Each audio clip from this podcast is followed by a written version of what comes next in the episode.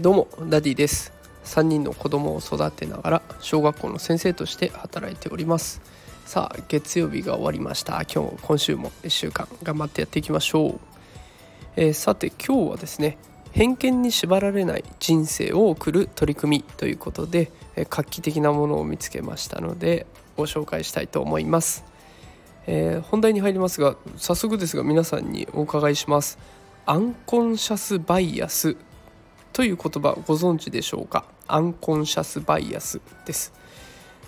こちら日本語に直訳すると無意識の偏ったものの見方もしくは無意識の思い込みというふうになるそうです。このアンコンシャスバイアスを持ってるんだっていうことを理解していくこの理解を深めることが大切だっていうふうにあの世界の Google ですね。Google が社員教育で扱ったことがきっかけとなって結構ね有名になったそうです。で私知らなかったんですけれどもこれ企業とか自治体で研修が導入されているところが増えていてこれあの学校に関わるところところで言えば文部科学省もこの重要性を認識していて学校でも学習に取り入れているところが出てきているそうです。でこの取り組みをやると一体どんないいことがあるかっていうと、その人自分自身が楽に生きることができる。もしくは進路選択において自分の可能性が広がる。だかこれお子さんにもかなり言えることになってくるのでこんな素敵な取り組みあるんだったら紹介しておきたいなと思ったので紹介させていただこうと思います。これもしかしたら聞いてるとお子さん自身もそれから保護者の皆さんももしかしたらアンコンシャスバイアスっていうのを持っているかもしれませんので、えー、ぜひ参考までに聞いていただけたらと思います。では初めにアンコンシャスバイアスって一体どんなものがあるのかっていうところを紹介してみようと思います。これ記事に出ていたんですけれども記事では代表的な5個のバイアスが紹介されていました。いわゆる思い込み偏見ですね。で、え、ただ心理学の研究ではね200種類以上の認知バイアスが確認されているってことなんでこれでもまだごく一部だそうですがまずは5個紹介します。1つ目ステレオタイプ。これ聞いたことある方結構いらっしゃるんじゃないでしょうかね。性別とか学校だとか血液型。職業などでこういう人だって思い込むことですね。私血液型 AB 型なんですけど AB 型だとねであの変わっているか天才かって言われますね。どっちでもないなと思いながらも、まあ、周りからはそういう目で見られているというような形になります。続いて正常性バイアス。私は大丈夫だと思い込むこと。それから3つ目確証バイアス。なんとかに違いないと思い込むこと。あのこれ自分は絶対特別できるとか絶対大丈夫なんだとかっていう思い込みにかかってしまうとねあの思いにもよらぬところで失敗したりしますからこの正常性バイアスとか確証バイアス持ってる人結構いるんじゃないでしょうかね。次、え集合集団同調性バイアス。集団同調性バイアス。周りに合わせてしまうことですね。これ日本人結構ありそうですね。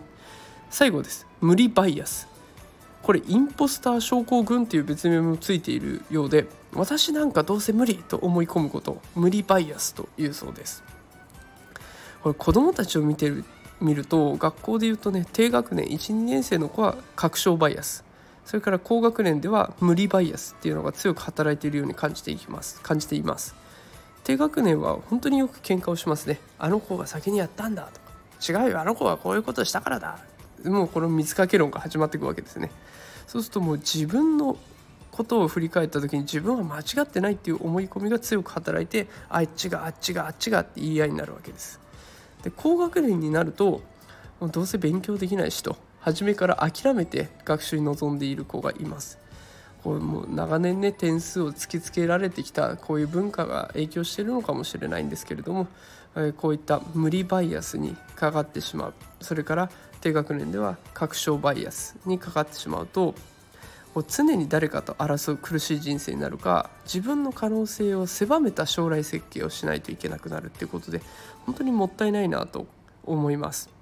でこのアンコンシャスバイアスって実は大人も結構持ってますよね。これ先生とか親になってみるとうちの子は何とかだから先生で言えば自分のクラスの子は何とかだから親になればうちの子は何とかだからと決めつけていませんか？これを改めるだけで子供への接し方が変わっていきます。で子供が幸せになるんだったらこういったバイアスは取り除いた方がいい決まってますもんね。だからこう意識して自分が変なバイアスを持ってないかなっていうのを振り返っていくことが大事になってきます。さあ今日はアンコンシャスバイアスというものを紹介してみました。これ無意識の思い込みですね。これがなくなってくると自分自身楽に生きることができるし進路選択において自分の可能性が広がっていきます。自分の人生が変わっていきますので是非自分のバイアス今一度振り返ってみてはいかがでしょうか、えまたお子さんに対してバイアスを持って接していないかなということもう一度振り返ってみてはいかがでしょうか。きっといい影響があるのではないでしょうか、えー、こういった育児とか教育の情報を毎日配信をしていますスタンド FM をはじめノート、ツイッターでも配信をしていますのでお時間あったら見てみてください。えー、またスタンド FM では、えー、レターも募集しています。他人の先生には聞けないあんなことこんなことぜひ気軽に聞いてください。全力で勉強してお答えします。えー、またこの放送の無料台本ノートでやっておりますのでそちらも公開中ですからぜひ見てみてください。さあそれでは今週始まったばかりですね。月曜日です。